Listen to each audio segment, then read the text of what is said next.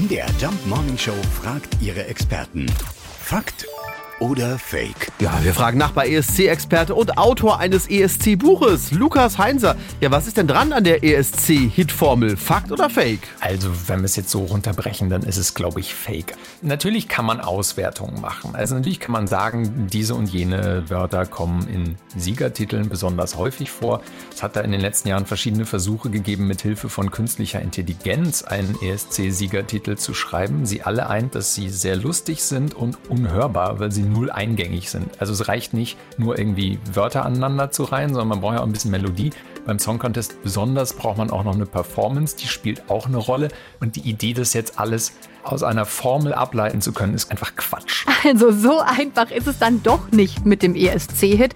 Eine echte Hitformel ist zumindest bis heute so nicht entdeckt worden. Wie sagt man immer so schön, wenn Dinge zu einfach sind, um wahr zu sein, dann sind sie auch nicht wahr. Ja. Dankeschön an Lukas Heinzer, ESC-Experte. Fakt oder Fake? Jeden Morgen um 5.20 Uhr und 7.20 Uhr in der MDR Jump Morning Show mit Sarah von Neuburg und Lars Christian Kade.